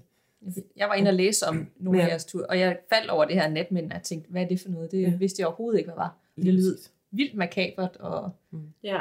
altså, så det er vildt, at det bare har eksisteret, men der er ikke rigtig nogen, jeg kendte i hvert fald ikke til det, ikke? Jeg kendte heller ikke Nej. til det, nej. Jeg tror, det er sådan nærmest sådan en skamplet, øh, som Ja. ja. i Danmarks historie, der gør, at man ikke vil snakke om det. Ligesom sprogøer. Mm, Ja, præcis. Der Ja, hjem lige der, ja. præcis i den, øh, i den tur. Ikke? Jo. Og så har vi så startet en ny tur, øh, som handler om, altså det, den handler egentlig om menneskeskæbner. Det er sådan skæbnefortællinger. Øh, mennesker i København, som har oplevet ting, som der heller ikke bliver fortalt om i historiebøgerne. Men altså nogle, mm. nogle københavnerbegivenheder, som har været med til at skabe den by, mm. vi nu bor i. Øhm, Men igen, som er sådan nogle helt almindelige mennesker, som man ikke tager sig så meget af i historien. Egentlig tager man sig mest af de der kongelige og sådan noget. Ikke? Jo.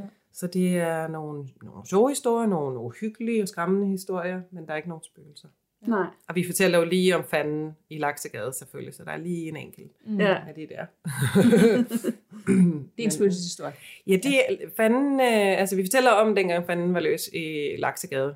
Og det er jo et udtryk i det Mm. danske sprog, ikke? når man siger, fanden er løs i Laksegade. Men det stammer jo et sted fra. Mm. Og det var jo fordi, at øh, øh, det var tilbage i, i starten af 1800-tallet, 1828 mener jeg, det var i september, at, øh, at det var sådan en, sådan en aften, altså hvor folk var ude og gå i byen, var en dejlig efterårsaften, og så lige pludselig så begyndte det at gå sådan rygte i byen, at fanden er løs i Laksegade, fanden er løs i Laksegade. og så, så øh, løber folk jo selvfølgelig derhen for at se, hvad er det egentlig, der foregår i, i Laksegade. Og så er der så et af husene i Laksegade, det er, altså der er flyv og møvlunder rundt inde i lejlighederne, og, og sådan brændende og kartofler, og, og så de flyver ud af vinduerne, så de splintrer, og det regner glas går ned over menneskerne, der står nede på brostenene og kigger op på det her fænomen. Ej. Okay. Fuldstændig vildt. Og så tilkalder de så politiet, for de ved ikke, hvad de skal ellers skal gøre, og så Nej. dukker der sådan to politibetjente op, og de gennemsøger det her hus fra kælder til kvist, og de finder ikke øh, ud af, hvad det er, der sker derinde. Men der er så en af dem, der, der så kan mærke sådan en hånd på sin skulder, Mm. øhm, og kan høre en stemme, øh, der siger, siger sådan noget med, god aften og velkommen. Hils kære Ulf, at øh, jeg snart kommer og henter ham, og dig med, min fine ven. I er begge to klar til helvede. Okay. Ja. Shit. Og så, øh, så, ja, så kommer de selvfølgelig ud på gaden der, og så, øh, så der er jo ikke noget, de kan gøre. De er jo nok også skræmt til de her to politibetjente der, ikke? Ja. Så de tager vel tilbage på politistationen, og, og øh, så på et tidspunkt i løbet af aftenen, så, så bliver det stille og roligt igen. Så er det som det hele falder til ro, og så sker der aldrig noget mere. Um, og man, øh, man finder aldrig ud af, hvad det egentlig var, der skete i Laksegade den der aften. Men øh, det har jo gjort et meget stærkt indtryk i hvert fald på menneskerne, man sige, eftersom ja. vi stadig bruger udtrykket, at fanden er løs i Mm. Laksegade. Er det Ja. så bare en lejlighed i dag, hvor der bor... det er fra, at det hus, det, det findes ikke mere. Det var nummer 15. Øh, Det er blevet fjernet, og så nu er det en del af Danske Bank, altså den der store glasbygning, der er i Ah, Okay, ja. okay. Ja, så fanden er løs i Dan- Danske Bank. Åh oh, nej. Det var ikke helt Åh, løgn. nej, nej, det er jo ikke helt løgn. Nemlig, hvor Ja. fandt man egentlig nogensinde ud af, om ham der Kjærulf, der blev nævnt, om han døde kort efter, og det samme med politimanden, eller? Øh, nej, altså det, det fortæller historien ikke noget om. Okay. Man ved ikke engang helt præcis, hvem Kjærulf var. Altså det jeg, har, det, jeg har hørt eller læst om, det er, at, at Kjærulf var, om han var en politimester eller politichef, mm. eller sådan noget, som ikke var særlig vældigt, Mm. hverken blandt politiet eller mennesker. Mm. Så det, det kunne også være sådan en efter historie, altså fortælling Ja. om, at når hvis fanden dukker op, så er det nok fordi, at han skal hente Kjærulf. Ja, Ja, ikke? Som ja, der er ikke nogen, der det kunne kan lide. være. Muligvis kunne det være på den måde. Men ja. ellers nej, det fortæller historien altså ikke noget om. Nå, det kunne også have været sjovt. Mm, ja, meget. I må meget gerne dykke ned i arkiverne. Vi har ikke fundet noget. Ja, I må også gerne dykke. det gør I bare. Fedt. Er der nogle emner, øh, som du finder rigtig spændende, som du synes, at øh, Nana og jeg skulle tage op i et kommende afsnit? Et eller andet, det her, det, det skal I dykke ned i. Et eller andet. Ja, nu har vi jo lige snakket Ja, om det der med ja. metroen, Ja, og præcis. så det synes jeg virkelig Det skal vi i lyder- hvert fald lyder spændende. Ja. Øhm, og så, øh, det ved jeg ikke, har I haft øh, noget om dit, altså slotte i København? Altså har I fortalt om Christiansborg og. Frederiksberg slot? Kun Øh, og der. Dragsholm og, og nogle andre, Ja. sådan, ikke i København. Ja, men der Ja. er altså også historie tilknyttet af Rosenborg Slot. Altså, de kunne ikke godt lave sådan et konge, kongeafsnit, ja. ja, Ja. Øh, måske. Øh, I må gerne. øh, Vi kan bare snakke sammen. Jeg har, Ja, nogle, øh, ej, jeg har også nogle historier der.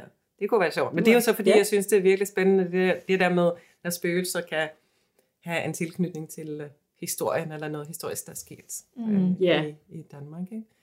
Jo, så det ikke bare er, nogen mærker noget, og man kan ikke rigtig koble det med noget andet, der passer til det. Nej, lige præcis. Ja. Ja. Jeg synes nemlig, det er meget fascinerende med det Ja. ja. der. Og Christiansborg sagde du også. Christiansborg, ja. Og Frederiksberg Slot. Frederiksberg Slot, Rosenborg Slot, ja. Mm. Mm. Der er nok at Mm. bygge Det skal vi i ja, Er det noget? Ja, Det er helt klart noget. Godt. Ja. absolut. Ja, kan vide, om der står noget. Det finder vi ud af, når vi uh, researcher, om der er noget på uh, nettet om det, eller det er sådan noget, Ja. vi virkelig skal... Man skal ud og tale med dem, ja. Ja. Ja, eller i arkiverne, eller gamle bøger, eller et eller andet. ja. Der er jo i hvert fald nogle bøger, øh, der hedder Det hjemsøgte Danmark, har I sikkert. Eller Ja. hvad? Jo, Ja, og det er jo okkulte Danmark. Og det er jo kun Ja, ja, Danmark. Ja. jeg tror også, der står noget i de der bøger om, om man kan starte der i hvert fald, og så Mm, kan man så ja. dykke lidt ned i kilderne Ja, bagefter, og måske snakke med dem. Helt sikkert. Ja. Man kan finde ret meget. Jeg har lige fortalt en historie om Rosenborg Slot til øh, sådan et fortællerarrangement, og der kunne jeg finde ret meget ved bare at dykke øh, lidt ned. Ikke, jeg behøvede ikke at dykke særlig dybt Mm. ned for at finde ret meget. Ja. Fedt. Ja, Historisk alene, hvor der bare var sket så meget der. Det ja man sige, ja. virkelig Ja. ja. meget. Virkelig meget. Ja. Det glemmer man lidt, når man bare går rundt i kongens have og sådan noget, og så ja. hvad der egentlig er sket af ting og sager. Ikke? Ja, så det er mere sådan ja. noget, kan vide, om det også gælder, gør sig gældende for mange museer Ja. i, i Danmark. Om der er sådan med alle de ting, der bliver opbevaret der. Ja. Nu snakker du selv om Københavns Bymuseum, at de havde knogler og sådan noget. Om det Mm. også Ja. gør, at det tiltrækker Mm. fra alle de her skæbner nogle energier. Det, Og man kunne have det sådan skulle et være... Ja, det, Det kunne man... Altså, ja. Nationalmuseet har jeg hørt, skulle være hjemsøgt. Ja. I hvert fald. Øhm, så den, det kan man vel også. Mm. Mm. Og øhm, øh, Torvaldsens Museum er hjemsøgt. Ja, Har vi tidligere haft med på vores tur. det synes jeg faktisk også, jeg har hørt noget om Mm. før. Ja. Så helt klart. Ja. Museums øh, afsnit. Ja. Jeg går vi tydeligvis også meget ned i det. Ja, Ja. Virkelig de gamle, spændende historiske ting. det er Ja. det, jeg sådan, Mm. ja, det synes jeg er mest spændende. Det er det Det også. er det Og også. helt ja. klart også noget, som foregår lokalt, altså i Danmark. Ja, det behøver ikke være. København, men altså Nej, præcis. selvfølgelig ikke, Ja. fordi lytterne her er jo også fra andre dele af Danmark selvfølgelig, men altså det der med, at det er noget, Mm. der foregår her. Det er noget, Ja. vi oplever. Det er ikke et eller andet, som Nej. nogen har fortalt om, som der skete i USA engang, men det er for alvor noget her, ikke? Jo, Ja. Hvis det ikke er noget, man har oplevet på en rejse, hvor man selv har været med til at opleve det, så er det også øh, spændende.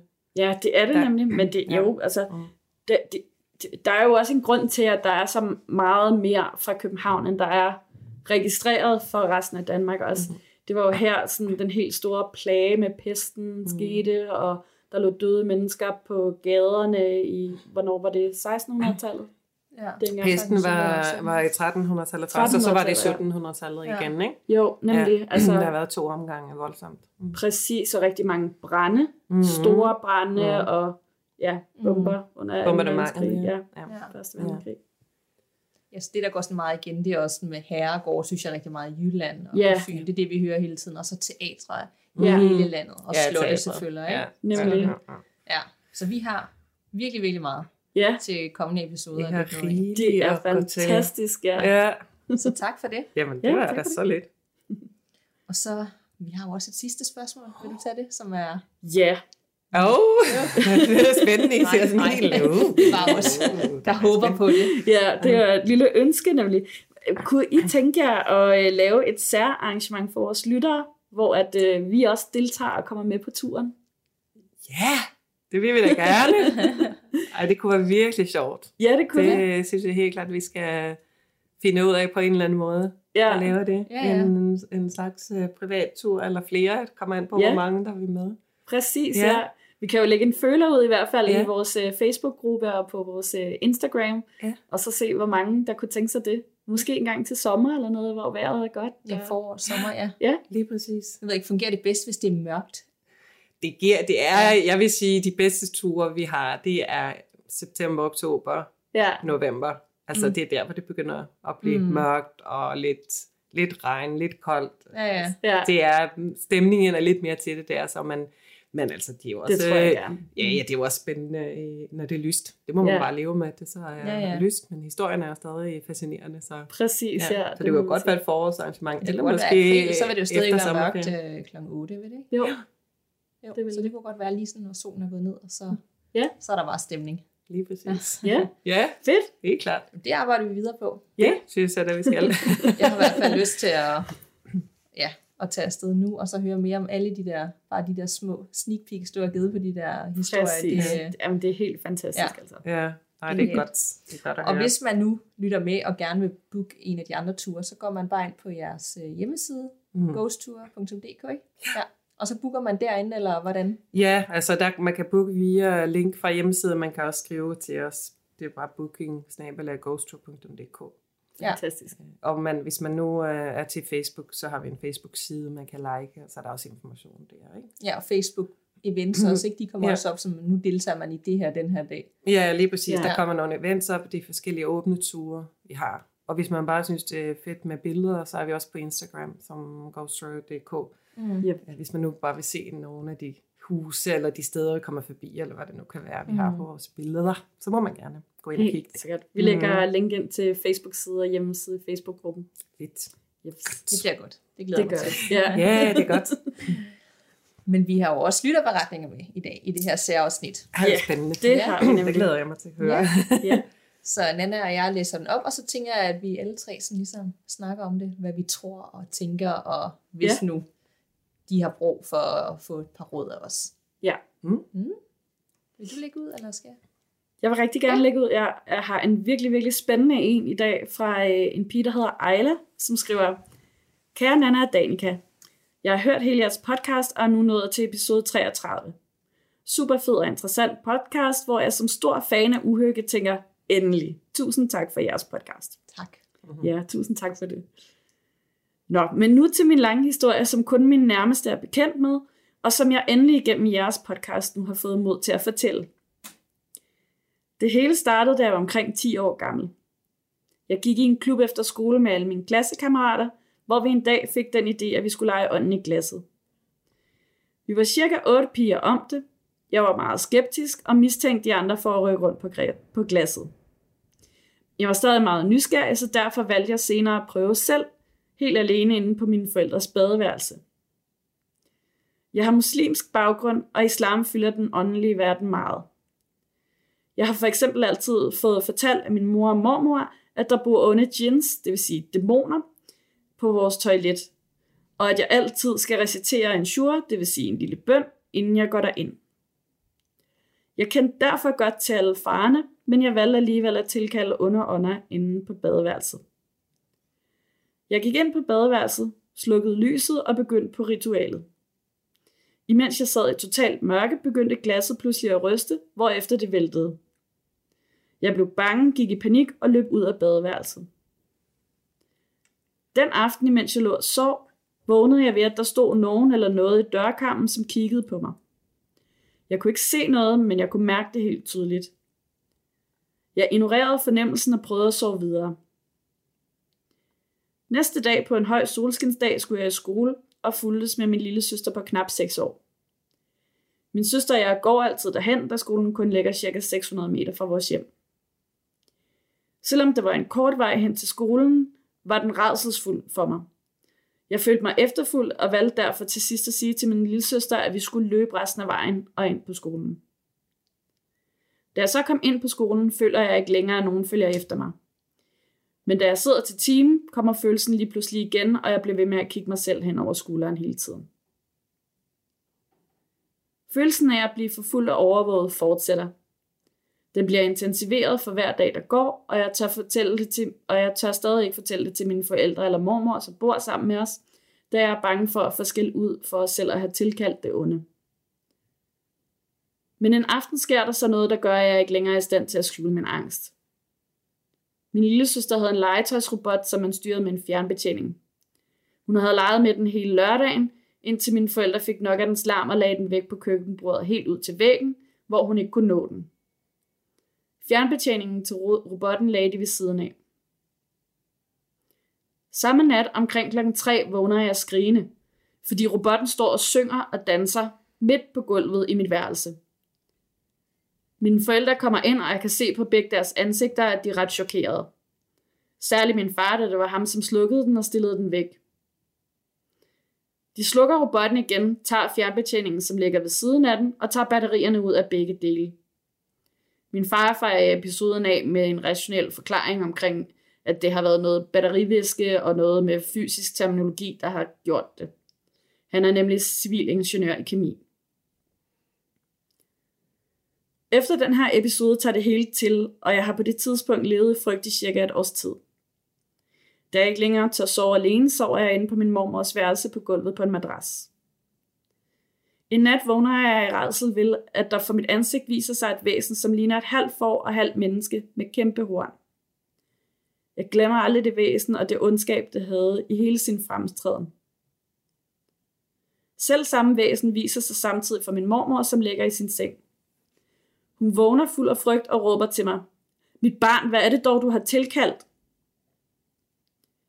Mine forældre kommer ind, da de kan høre vores skrig og råben, og her forklarer min mormor og mine forældre, hvad der lige er sket. Mine forældre er på det tidspunkt stadig uvidende om min leg, men jeg får nu lov til at sove inde ved dem på en madras. På det her tidspunkt er der efterhånden gået halvandet år med angst og forfølgelse. Nogle dage efter denne episode er min søster og jeg alene hjemme. Pludselig kan vi begge høre tunge skridt op på loftet. Skridtene bliver tungere og højere, og vi får begge to fornemmelsen af, at loftet snart vil bræse sammen. Vi kunne ikke holde ud at være inde i huset længere, så vi går ud i haven og venter på, at vores forældre og min mormor kommer hjem. De undrer sig over, hvorfor vi står udenfor i kulden, og vi forklarer dem, hvad det er, der er sket. Min far rationaliserer over det igen og siger, at det må have været nogle katte, som løb rundt op på taget. Samme aften ligger jeg og sover på min forældres værelse på en madras. Og nu sker der så en episode, som endelig får mine forældre til at handle og til at tro på mig. Mine forældre ligger i deres seng, og jeg er på madrassen på gulvet. Døren ind til soveværelset er lukket, men pludselig går den op med så stor en kraft, at den smækker mod væggen. Vi kan mærke en kold brise, og vi er alle tre helt lamslået over det, der lige er sket. Min far vælger for første gang ikke at rationalisere over noget, han går ud og kigger rundt i huset, kommer tilbage igen og lader døren stå åben. Han siger til mig, at jeg skal lægge mig op i sengen til min mor, mens han overtager min, min plads på madrassen. Døren blev ved med at rykke frem og tilbage, dog med en helt del sværere kraft end den første gang, den fløj op. Min mor blev ved med at recitere for Koranen og siger, at jeg skal gøre det samme. Vi fik ikke nogen søvn den nat, nogen af os. Dagen efter tog jeg i skole, og mine forældre tog på arbejde. Da jeg fik fri fra skole, stod min far foran bilen uden for skolen og bad mig om at gå ind. Han var meget alvorlig og spurgte mig, har du tilkaldt ånder? Jeg svarede med knækket stemme og sagde, ja, det havde jeg. Han lagde sin arm om mig og trøstede mig og sagde, at nu skulle vi besøge en kvinde, som kunne hjælpe mig. Jeg var på det her tidspunkt cirka 12 år gammel.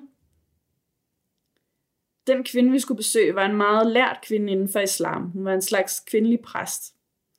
Hun foretog nogle ritualer, ritualer, hvor hun kunne se, hvad der var sket. Præstedamens konklusion var, at jeg var trådt ind i djævelens kreds.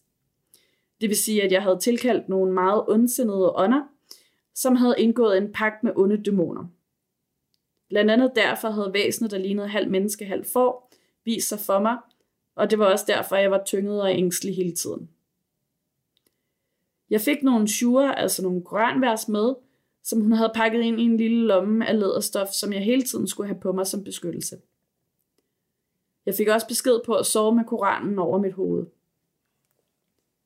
Jeg skulle møde hende igen tre uger efter, og i de efterfølgende tre uger, inden jeg mødte hende, var det roligere end ellers. Det var som om det aftog, men det forsvandt ikke helt. Som tiden gik, aftog hændelserne mere og mere og var mindre intense. Først da jeg var 25 år, forsvandt det helt. I dag er jeg 28 år gammel, og jeg kan stadig mærke og føle ting, men heldigvis er det ikke noget ondt. Jeg tror, at hele episoden gjorde mig mere modtagelig over for den åndelige verden, og at jeg stadigvæk netop derfor kan mærke og føle ting. Mine drømme er også blevet meget anderledes. For eksempel drømte jeg for cirka tre uger siden af min kusine. I drømmen græd hun, og jeg vågnede selv grædende. Jeg ringede så til hende senere på dagen, fordi jeg ikke kunne få drømmen ud af hovedet. Samtidig med, at jeg hele dagen gik rundt med en slags ondt i hjertet, uden rigtig at vide hvorfor. Min kusine fortæller mig, at hendes lille søn på to år var faldet i koma på grund af en pludselig hjerneblødning, og derfor var hun dybt ulykkelig. Jeg har på en eller anden måde kunne mærke eller fornemme hendes sorg. Jeg har lært at leve med det hele nu, og affundet mig med, at sådan er jeg bare. Jeg håber ikke, min historie er for lang. Jeg vil blot give jer lytterne hele historiens forløb. De allerbedste hilsner fra Ejla. Wow. Wow. Ja, wow. Wow. Hvor skal man lige starte? Ja. ja. Aldrig lege ånden i glasset. Nej. Der kan vi jo starte. Ja. Det har I vi snakket om en del, mm. har jeg hørt det i jeres afsnit. Ja, det har vi Også, ikke? nemlig. Ja, man skal virkelig passe på med det, især hvis ikke man ved, hvad man laver, og det er jo bare åbenbart også virkelig, virkelig vigtigt, at hvis man gør det, at man sørger for at slutte det ordentligt af, sådan, så man ikke lader en eller anden form for port Mm. stå åben Ja. for alle de der ting. Og så er der nok også forskel på, troende man er i, på det i forvejen, og også Ja. hvor meget man tror på det her med onde ånder og spøgelser, ikke? Jo, Fordi hun har jo haft en plan om at få hidkaldt noget ondt, ikke? Og Jo. så gik det jo efter planen, og så kom det. ja. Og det er ligesom forstået i familien, at det, det tror vi på og, øh, Ja. herhjemme, ikke? jo, jeg synes også, det var enormt spændende Mm. at få lidt indsigt i, øh, hvordan den åndelige verden er i forhold til islam, for det Mhm. kendte jeg faktisk ikke rigtig noget til før. Nej. Øhm, og, og, og i gyserfilm, så er det jo tit enten kristent eller katolsk, hvor så kommer der en præst, der siger en masse ting fra Bibelen og alt sådan noget. Så det er Mhm. ret, ret spændende også at høre, at det bruger man faktisk også Ja. Koranen Mhm. til. Ja, lige præcis. Ja. Men, Virkelig uhyggeligt. Ja. ja, Ej, altså. dødsskræmmende, Ja. og godt hun har sluppet af med den Ja. der følelse af noget ondt nu. Ja, virkelig. Ja, ja, godt, at hun også havde nogle forældre, der ligesom ja, hjalp hende, og ikke bare sagde, det er bare noget, du bilder dig ind. ja, Altså hun faktisk, at de til sidst sagde, det her skal vi gøre noget ved, og du Ja. skal med her, og så får vi styr på det. Mm. præcis. Det er så vigtigt. Ja. Ja, Mm. Og hun, hun har også lidt de der varsler, eller kan mærke ja, andres sorg, eller hvad de gennemlever. ja, Ja, lige præcis. Ikke? jo. Så øh, helt klart. Og også interessant det der med, hun, at det så er det, hun mener, at det har åbnet op for, Ja. at hun er blevet mere ja, Modtagelig over for modtagelig alle de ting, over for, for Mm. de ting. Og det giver jo mening et eller andet sted. Ja. Helt sikkert. At man ikke kan lukke helt i efter sådan en oplevelse. Ja, Ja. Det er også lang tid, tid siden, vi har haft en lytterberetning, hvor det har været sådan dæmonisk. ja Mm. det er det. De fleste er sådan mere hverdags øh, spøgelser og Ja, hjemmesøgte huse, ikke? men det der, det er jo decideret. ja, Ja. virkelig. Det er, man Skræmmende kategoriserer ondt. som ondt, ja. Ja, Så øh, om man tror på det eller ej derude, så, altså, så er der jo folk, der oplever ting øh, Mhm. og onde Ja. energier, ikke? Ja, ja, jeg har lige siddet og sagt, det tror jeg ikke på det der, og samtidig er det jo en fortælling øh, Ja, ja, fra ja. En, en pige, og det, det tror jeg jo på, at det er det, de Ja. har oplevet. Hvad det så Nemlig. er, det, det ved jeg jo ikke, men Mm. det, hun har jo oplevet det. Ja, det har hun. Helt sikkert. Og det har jo været virkelig skræmmende for hende. Ja, Mm. Og, puha. det, og hendes familie. Ikke? Jo. Ja. Ja, det har jo påvirket hele huset. Ja, det, det har det jo. Ja. Nå, men godt, at der Godt, er mere styr på af med det. det. Ja, Ja. virkelig, og at de virkelig at forældrene tog det alvorligt, Ja. ja. og ikke blev sure på hende, men ligesom passede Ja. ja. på hende, øh, i stedet for ikke at ville hjælpe. ikke? Jo, Ja. Det tænker jeg også. Virkelig essentielt, meget. ja. Nå, men vi har en sidste lytterberetning ja. fra en uh, Katrine, og det er ikke hende. Det er ikke det. Ja, det kunne ellers være fint. Ja, det kunne være havde skrevet en lille Det tror jeg i hvert fald ikke, det er. Øh, Hej Danika og Nana. Tak for en god podcast, der både samler mennesker med utraditionelle oplevelser, samt uddanner os i forskellige fænomener. tak. Ja, tak. Jeg er også en af de lyttere, der har været specielt glad for afsnittet om søvnparalyse, da jeg tænker, at netop det kan forklare dele af min oplevelse. Og I skal endelig give jeres besøg med, når I har læst den. Jeg er en snart 28-årig kvinde, der udover som lille, måske omkring de 6-7 år, efter at have leget ånden i glasset med nogle ældre kusiner, aldrig er blevet særlig skræmt af noget. Det nystiftede bekendtskab med lejen ånden i glasset resulterede dengang i en meget lang nat, grundet af den sidste kommentar, inden vi skulle sove, var i noget af retning af, ups, vi glemte jo at smide salt under glasset, hvilket man jo skal i tilfælde af, det er en ond ånd. Mm. Udover at have nogle skønne, men lidt stride kusiner i den sammenhæng, har jeg kun én oplevelse, der har skræmt mig. Klip til. Jeg er 17 år og er taget med min jævnaldrende søster til London på miniferie. Vi tjekker ind på hotellet og finder vores værelser i kælderetagen. Det er et nydeligt rum, og vi pakker ud og skynder os dernæst ud for at udforske Londons gader. Efter at have spist aftensmad, beslutter vi os for at tage i biografen, eftersom det er fredag den 13. og Friday the 13. går i biografen. Jeg mener, det var den, der hed noget med His Name was Jason. Mm. Det er da ikke noget ekstraordinært for min søster og jeg, da ingen af os hverken er overtroiske eller nogensinde har oplevet noget paranormalt, eller stødt på mænd med creepy masker i løbet af vores 17-årige liv. På trods af, at Dragsholm Slot var et sted, vi kom meget i vores barndom, og på trods af, at vi dengang også var bekendt med historien om, hvem der spøgte her og hvorfor. Hint, den indemurede hvide dame Ja. men vi har aldrig set eller mærket noget. Og min logik fortæller mig, at skulle min fa- fantasi være årsagen til at føle ting i min kommende historie, så vil det være sket meget før. Klip tilbage til London. Vi kommer tilbage til hotelværelset, og vi skal selvfølgelig have noget søvn efter en lang dag, hvor vi har gået meget rundt. Lyset slukkes, og vi falder i søvn på de to enkeltmands senge, der er stillet op med en meter imellem. Min søster ligger tættest på døren ud til gangen, og hun er derfor også tættest på stikkontakten, der sidder ved siden af døren.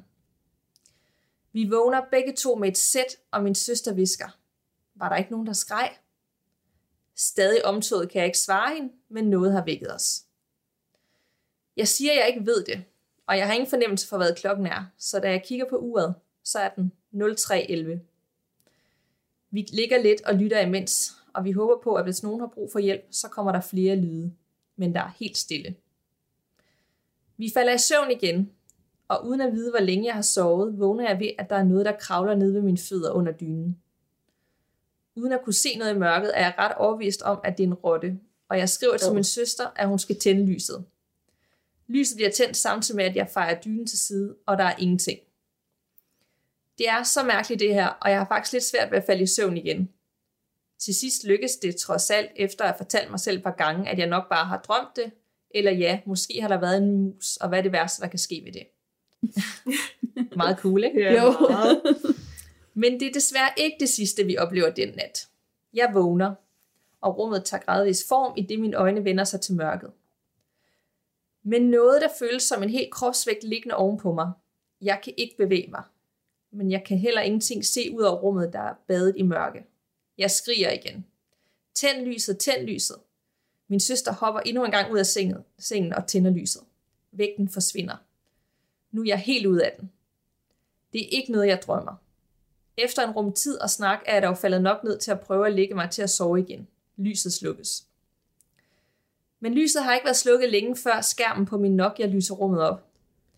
Jeg kigger undrende på den, fordi jeg ved, at hverken min søster eller jeg har haft nogen former for signal nede i den hotel, hotelindrettede kælder.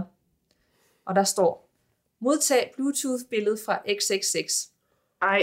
Jeg er så skræmt på det tidspunkt, at jeg helt febrilsk trykker, nej, nej, nej. Det er midt om natten, eller meget tidligere om morgenen, alt afhængig af, hvem man spørger på det tidspunkt. Og jeg ved jo udmærket godt, at man skal være inden for en kort radius af folk, der gerne vil connecte med en over Bluetooth. Ja. Det her var dråben for mig, og vi sov resten af natten med tændt lys. Jeg falder utrolig nok i søvn igen, men jeg drømmer, at rummet er mørkt, og at der ligger en mand under min seng på maven. Ej, nej, hvor ulækkert. Han kigger ud fra fodenden med et lumsk smil. Oh. I drømmen tør jeg ikke at røre mig. Dagen efter går det op for mig, at der ingen flugtveje er nede fra kælderen ud over elevatoren. Jeg tror ikke, det har været helt efter bogen, brandsikkerhedsmæssigt, Nej. og tryg føles det da heller ikke de sidste to nætter, vi skal overnatte der, alt taget i betragtning. Men vi oplevede ikke andet, hverken i det flotte kælderværelse eller i det hele taget.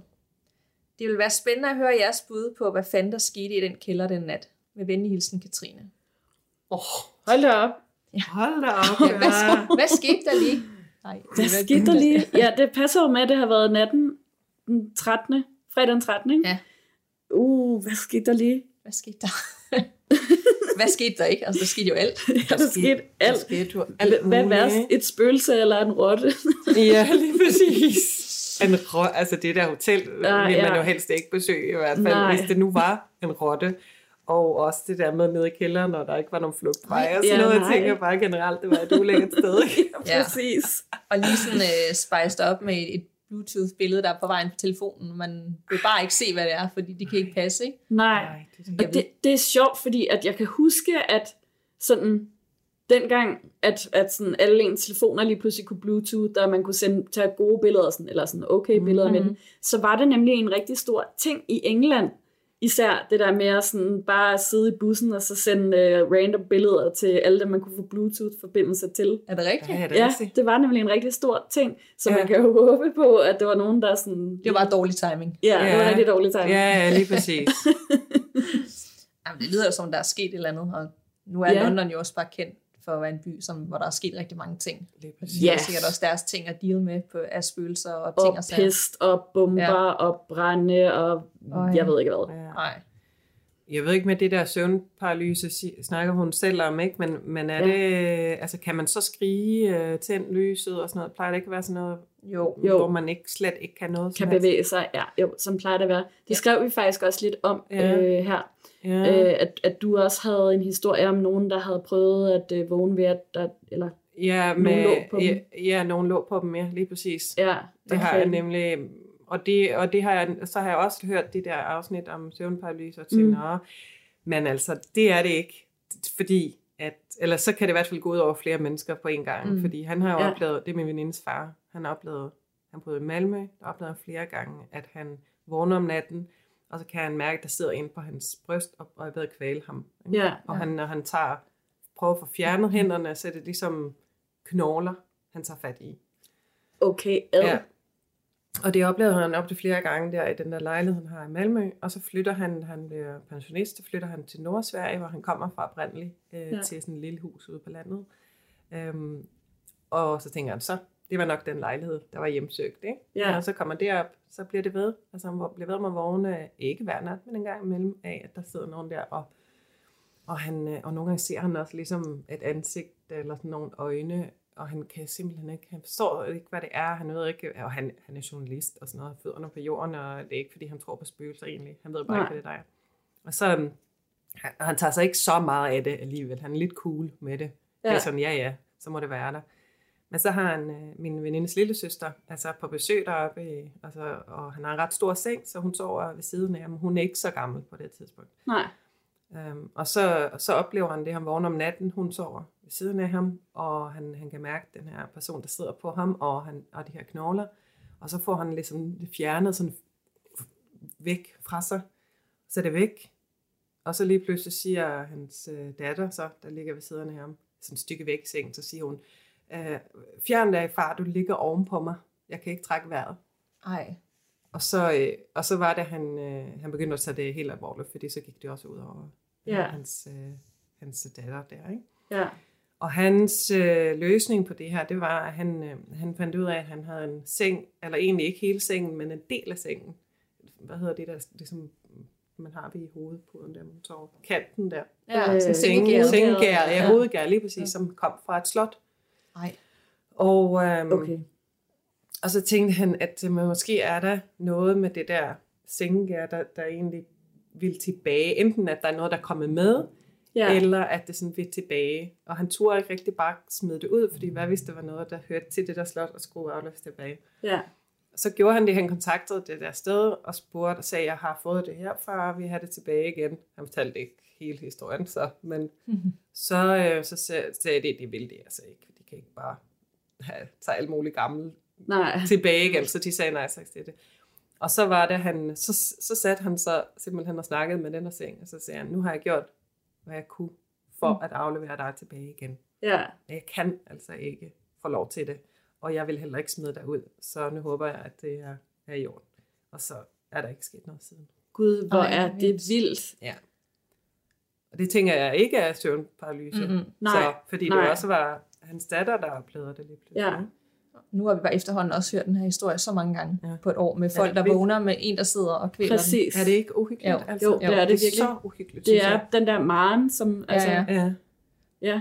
Ja, så jeg tænker også, at, at når det der sker, ikke, altså det er ikke altid, altid ens betydende med det søvnparalyse. Og jeg tror også bare, Nej. hun håber eller søger lidt en grund til, hvad var det, der skete Mm. mm. den nat. Og Ja. det var søvnparalyse, og jeg bildte Mm. mig selv det hele ind. Ikke? Jo. Men øh, hvis det er det eneste tidspunkt, hun nogensinde har oplevet det, Ja. Så, øh, så er det jo ikke sikkert, at hun lider af søvnparalyse. Så var det måske bare et gammelt kælderværelse, som ja. Ja. var hjemsøgt, ja. eller der, Der er sket noget der skete dernede. noget Det kunne sagtens være, Der er ja. ingen, Ja. der er død derinde, det ved man jo aldrig. Nej, Nej. Men det kan jo selvfølgelig også bare være en drøm. Altså, det Ja, kan det ja. jo, selvom hun En er helt sikker på, at det er det ja. ikke, men der er lige pludselig drømmer hun, at der er en mus i fødderne, og lige pludselig Ja. ja. drømmer hun, fordi hun bliver mere og mere bange i løbet af natten. Ja, det sagtens. kan jo også være en Ja. forklaring, men Ja. hun virker bare så sikker på, at hun er vågen, og Mm. Ja. at, øh, altså, at det ikke er en drøm. Ikke? ja. Ja. Hæft uhyggeligt, og at de bliver ved med at bo der. Ja, to det dage ved jeg ikke. mere. To dage mere, jeg vil nok Jeg havde ikke sted. mere, nej. Det tror jeg sgu heller ikke. det er da, det er da imponeret over. Helt vildt. Ja. Alligevel var så modig. Det må man sige. De er ja. nok ikke særlig veludviklet, når de kommer hjem. Nej. Tænker jeg efter sådan en Nej. tur, det er bare helt færdigt. Ja. Nej, lige præcis. Al energi er væk. Ja. Præcis. To ret øh, vilde lytterbrændinger. Ja, det vil jeg Ja. godt sige. Det var ret det var hæftigt. Det må man nok sige. Ja, og Ja. ånden i glasset, der gik igen faktisk til begge to. Mm. Ja, Så igen en god reminder. ja. Det Lad skal man være. passe på med. Ja, Ja. gør det ikke. Og inden vi slutter, så skal vi da lige have vores øh, gåsehedstips med. Ja. Ja. Vil du starte, eller skal jeg? Du må gerne starte. Jeg starter.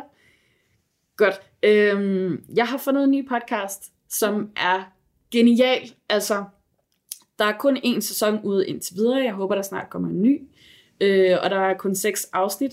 Og det har vidderligt været sådan, at jeg har været nødt til at rationere det, i stedet for bare Åh, at det er det binge bedste. det hele på en gang. Så godt har det nemlig været.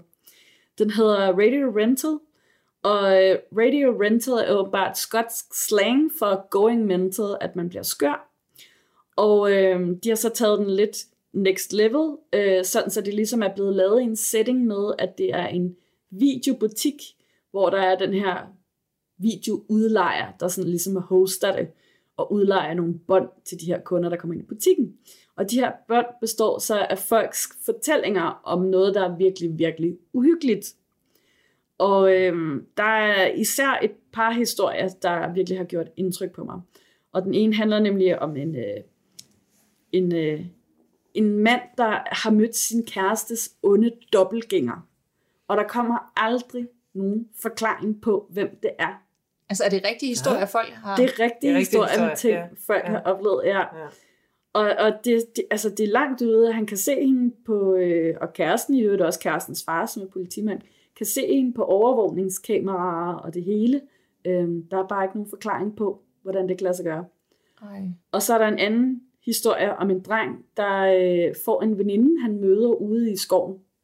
Øhm, og så senere, så er, øh, så er han hjemme i hendes hus, som er blevet sat til salg, og han har undret sig over, at han aldrig blev inviteret hjem til hende, og aldrig har mødt hendes forældre og sådan noget. Og så finder han ud af, at hun er død for flere år siden. Ej. Det er en fantastisk podcast. Okay. Wow. Ej, den skal Ja. Ja, det til skal jeg da også lidt til. Ja. i dag. Øhm, jeg har også et godsudstip med, som er en lytter, der har tippet os igen.